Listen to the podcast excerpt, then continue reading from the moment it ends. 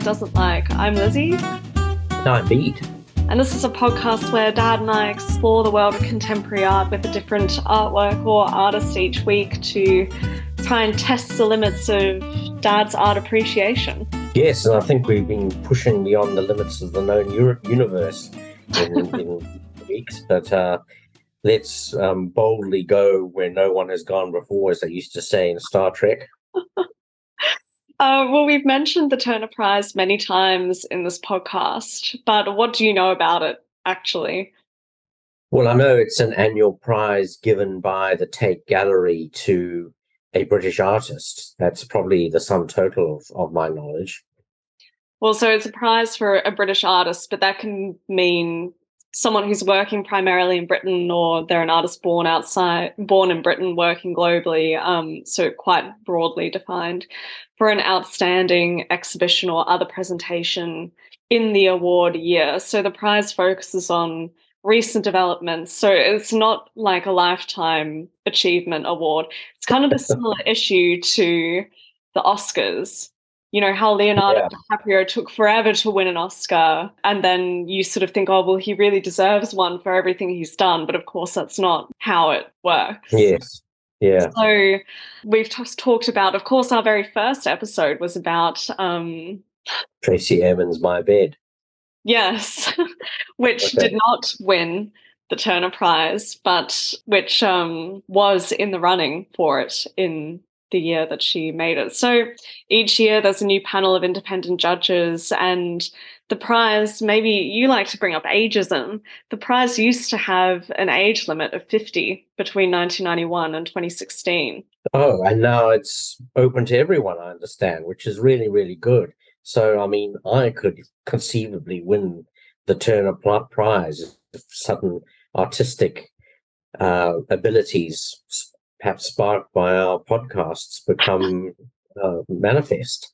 Yeah, so it does um acknowledge that artists can have a breakthrough at any age. Although when you say that you conceivably could win it, I think that's really pushing the limits of what is conceivable. Uh,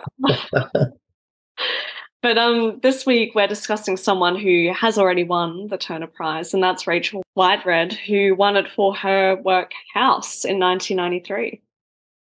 Yes, and you sent me a link to this house, and it's a essentially, I hope I describe it correctly, a concrete form of the interior of an old Victorian house from suburban London that was slated for demolition. And when it was the actual house demolished, she put this reproduction concrete version um, in the very same spot and it lasted there for a brief period. Have I got it right?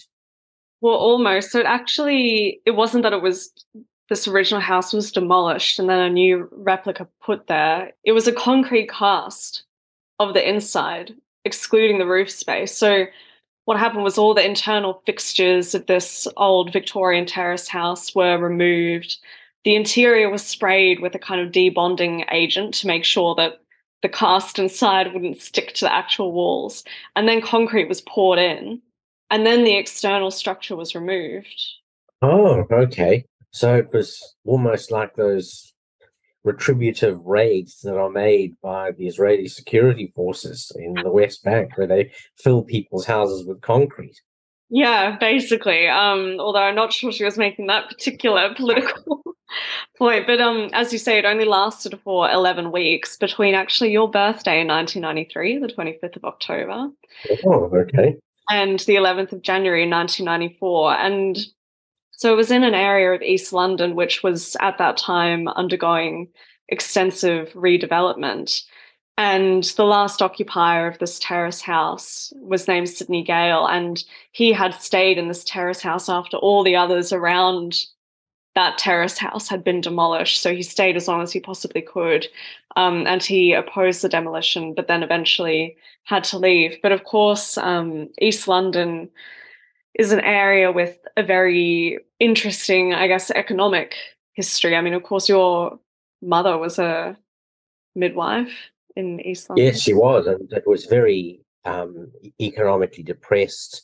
Uh, many poor people, and she would cycle through the streets to get to uh, attend at deliveries and was rarely assisted by a doctor. And she said that the smog was terrible as well. And mm. she found that probably the most frightening aspect.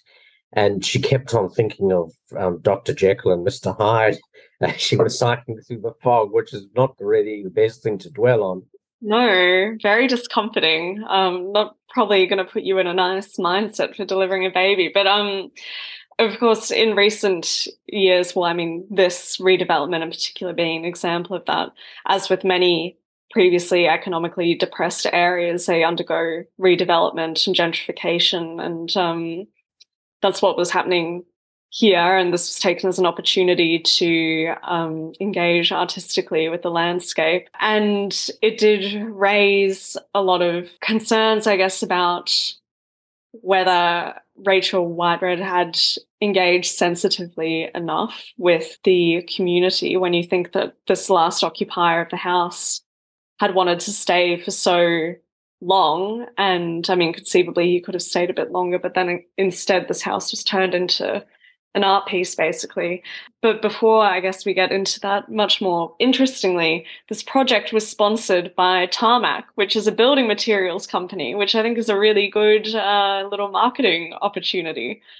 Yeah, I guess it is. I, I suppose she was she making it as a protest against the development, or was it just something that struck her as an interesting project to have this form of the interior of the house. Well, it actually wasn't the first time that she'd made a work like this. She'd previously made a sculpture ghost um, in 1990, which was a plaster cast of four living room walls inside an abandoned Victorian, another abandoned Victorian townhouse, um, which she installed at the Chisenhale Gallery. And that work was more by transplanting that room to a gallery space was more an exploration of the memories and events that can be sealed metaphorically within a particular space. And it was more an exploration of space and architectural memory because she sort of reversed what we would how we would conventionally experience a space where you can walk into a room and view a room, but instead this sealed cast of a room became an object only of external appreciation. So yes, that, that, that strikes me as quite a, a strange approach because you'd think that as if you were walking through the a cast of the interior of the rooms which were preserved with the space, the voids in place you'd you'd get a better sense or it would strike you more as thinking of well what did the people here do and what were their experiences? This is almost like an anti-space just a, a block of the of the rooms but not the rooms themselves.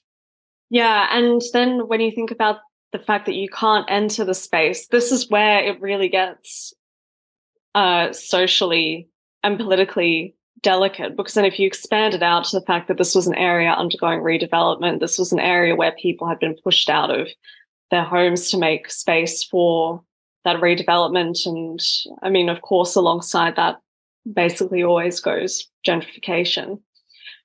She had replaced these homes, which had been demolished, with an unenterable, unlivable home. And I think, of course, you can contrast the fact that those were demolished homes with the fact that this was just a house. It doesn't carry the same associations of home. I mean, when we think of the difference between just a house and what we consider home, the lack of personal connection in what we see as just a house underlines that difference. And when you think, of course, you know, the home, the house that uh, was used to make this artwork was already slated for demolition. It's not like she came along with her project and took this house away from the last occupant. Um, oh. But of course, that resident had not wanted to leave. And some locals were angered by the fact that they were really struggling to pay their own rent. As we said, this was an economically depressed area of London. And yet, this uninhabitable structure was receiving so much attention. Yeah, it's it's a little bit insulting actually to to mm. have produced this piece of art, if indeed we're going to call it art, and I haven't yet rendered judgment on that.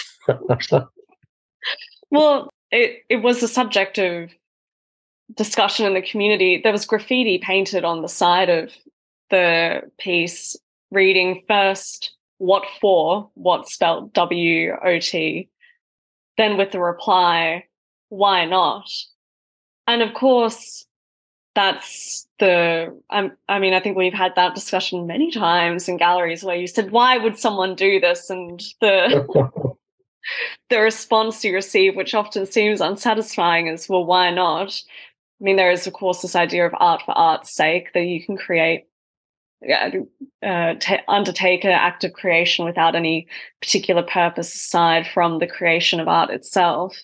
But I think that when here, whether she meant to make a political comment or not, the fact that there was so much social, political discussion in this area at that moment about use of space and residential space, it's very hard to react to the piece without looking for some kind of purpose behind it.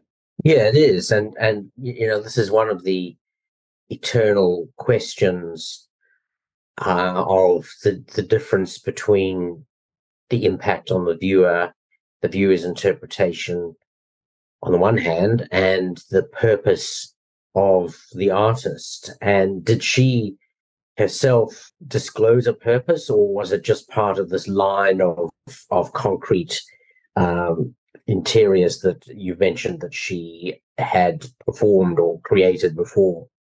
I don't, even though we can read socioeconomic implications of this particular space and the memories that it holds, as in house, this particular installation, even though we can read those implications in, I don't think that they were necessarily intended. Because when you look at Ghost, that earlier installation she had made, the reason why she picked that particular house to make a cast of was that the room resembled the house that she grew up in. So that was more about space carrying personal memory and experience. Sure. Of course, and then here, I think this is an, a continued exploration of material and form and space. But I think that where it got messy was that it seems like the opportunity arose to make a bigger version of that original cast. Of course, to do that, you needed a, a complete terrace house that wasn't going to be lived in anymore. And of course, where do you find such an opportunity in an area that's undergoing redevelopment? So I think she kind of picked up this idea that she previously used, found the opportunity to do it. But that opportunity was so laden with socioeconomic discussion that I don't think was actually properly explored in an intentional way in her work. Oh, sure. So, in other words, the she was forced by circumstance to use a house that was about to be demolished, and thereby ended up unwittingly becoming embroiled in this debate about rent and and the yeah. fate of the previous owner. So yeah, so I I think that's right. It was sort of circumstantial rather than intentional aspects of it. The exploration of space. I mean, turning negative space of an empty house into this monolithic block. You know, for example, we can look at things like the transformation of form, because of course, when you look at this building, this uh, public sculpture after the cast is made, it looks like a brutalist building. But of course, it's actually a cast of a Victorian terrace house. Those are two very different styles of architecture. But you can look at that as a formal comment on the evolution of London architecture. Yeah, that's that's very interesting, and I, I wonder, I wonder if she anticipated that that would be the the result. So yeah, that that is interesting. So when it was because it had to be demolished eventually to continue this redevelopment, the operator of the earth mover actually told the press, quote, it's not art, it's a lump of concrete, because he was asked, you know, whether he felt bad about demolishing it.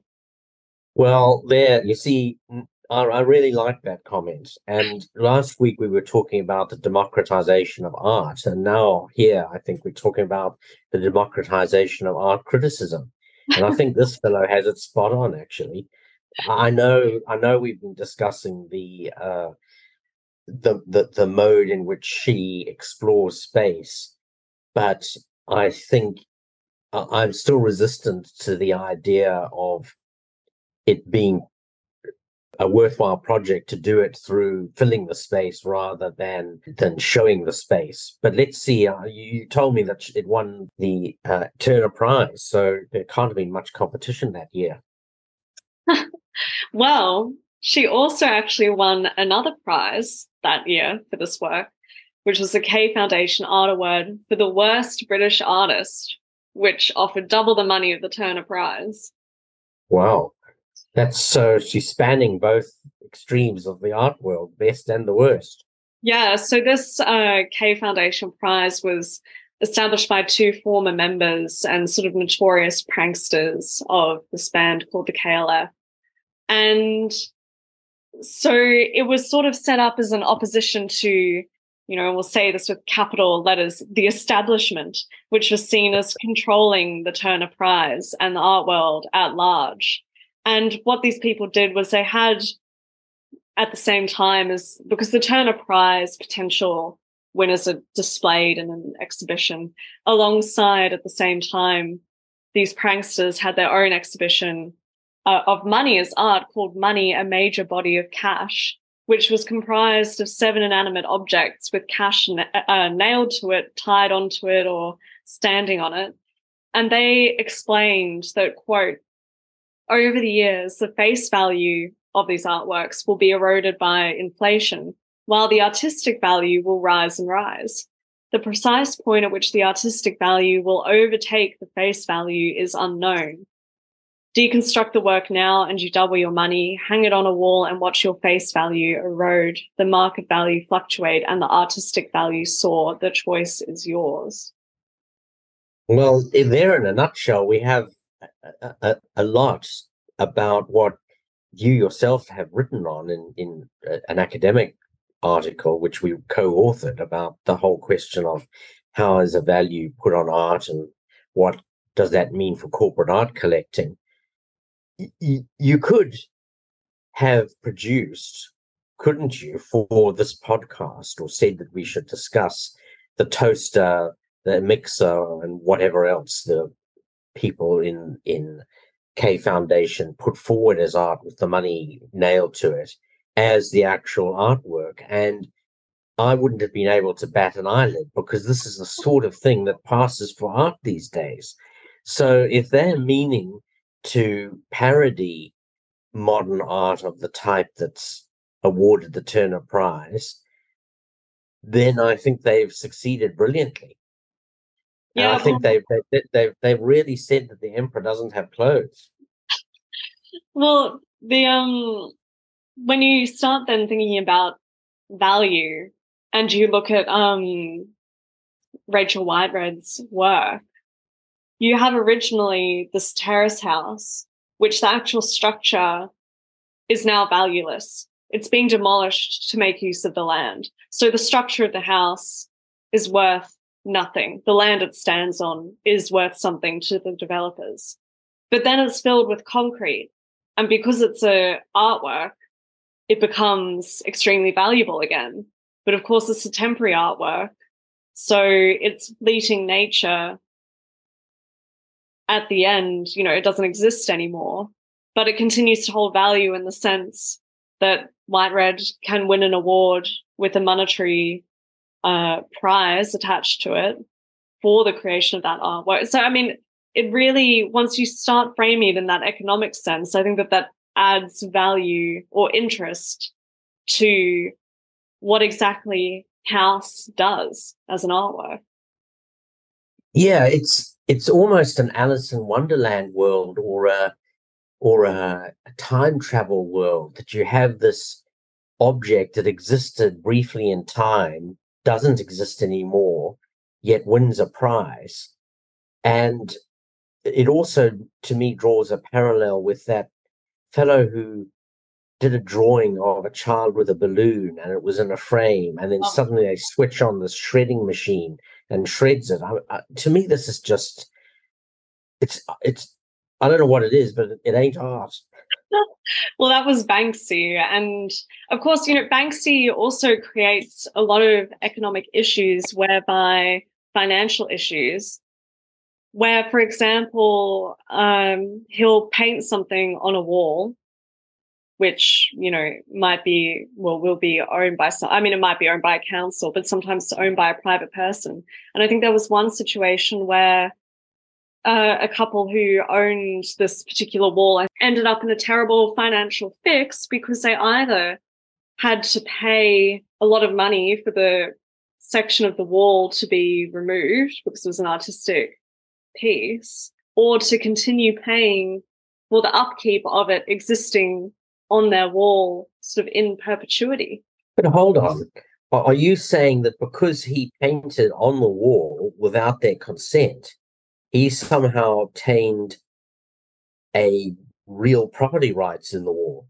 Well, so I don't know exactly what the legal dynamics behind this were, but basically what happened was so this British couple, they it was on the side of their home in Suffolk, and Banksy had painted this massive seagull, you know. So as okay. an you think, oh well, great, now I own a Banksy, I can make a mint. But then the you know were vandals coming to um, destroy it and all this kind of thing. So they either had to pay for the image's protection and preservation, which would apparently cost almost fifty thousand dollars a year, or have the mural removed, which would cost up to a quarter of a million dollars.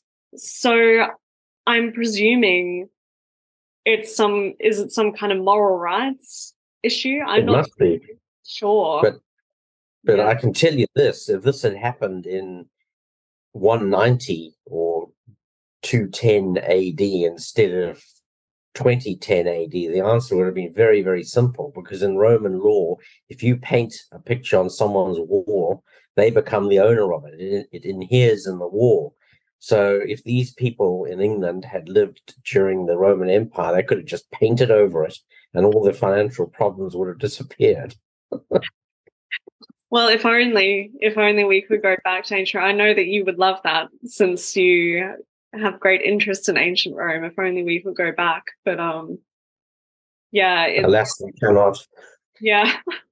and I mean there are also issues where, you know, people have complained before that then when Banksy starts painting in an area, people want to go there. So it causes gentrification in itself. So, I mean, how art interacts with the changing uh, socioeconomic landscape of an area is very interesting.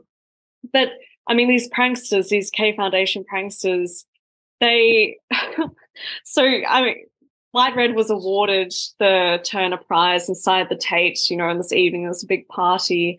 And they waited outside, sort of goading her, saying, you know, come, come collect your prize. then they said that if she didn't come and collect it, they would burn the money. And wow. so then she sort of reluctantly, sort of kind of bitterly came out and got the money. She then donated some of it and gave the rest as grants to young artists. So she didn't actually accept it for herself. But it was all also part of like a bigger prank scheme by the K Foundation. They took out full page national press ads announcing it was very strange first announcing a new single a new song which was going to be available nowhere and not planned for release until world peace was established and then there was a new ad saying abandon all art now um, and then another announcing the mother of all awards would be given to one of four artists exhibited in the Tate, which of course were the Turner Prize um, competitors. And so eventually the Turner Prize, the organizers did respond publicly and said, actually, it quotes it, uh, actually that it proves the validity of our prize that someone would take so much trouble to set up this award. Yeah, I think they were probably just offering a sort of rearguard action to this implied criticism of the standards, if you want to call it that, of the Turner Prize, which I understand they were. I, one of the things that then occurs to me is given the, the sometimes outlandish projects to which the Turner Prize is awarded, this is something that, of course, to come back to your comment about the Oscars, is perennially asked at the Oscars, who are the members of the Academy mm. who awards the Oscars? And and uh, it, it raises in my mind the fact that she won the Turner Prize. Who are the people who are awarding this prize, and is there a breadth of interests reflected in that? If we could go back to our categorization and levels of art from the 18th century Académie Française. You know, if you have only portraitists on the Turner board or awarding body, then course every painting that's going to win is going to be a, a, a portrait. And I'm just suspecting that we've got a self-perpetuating, self-replicating type of art by modern performance artists being awarded every year, and that therefore I, I think that the K Foundation's point is a valid one. Mm, yeah, well, I mean, I think also, as you say, this kind of rearguard action, the art world derided them as cowards and quote prats. Um, but I think that whether you agree with their tactics or not, they raise a very important question about who has the right to say what is and isn't art. I mean, I don't think that one can say that what they were doing and the exhibition they held and the whole performance of the awarding of this award for the worst British artist was any more or less artistic than what White Red herself did, you know? Oh, yeah, I agree. Which I think what her work was is more far more difficult to understand than what they were doing. Um, and yeah. and so in that way, their activities were had far more democratizing power than did hers. Yes, I think so. And it's very interesting that she almost had to accept the prize under duress in order to avoid the money being burnt. So it would have been fun to see that. Yeah.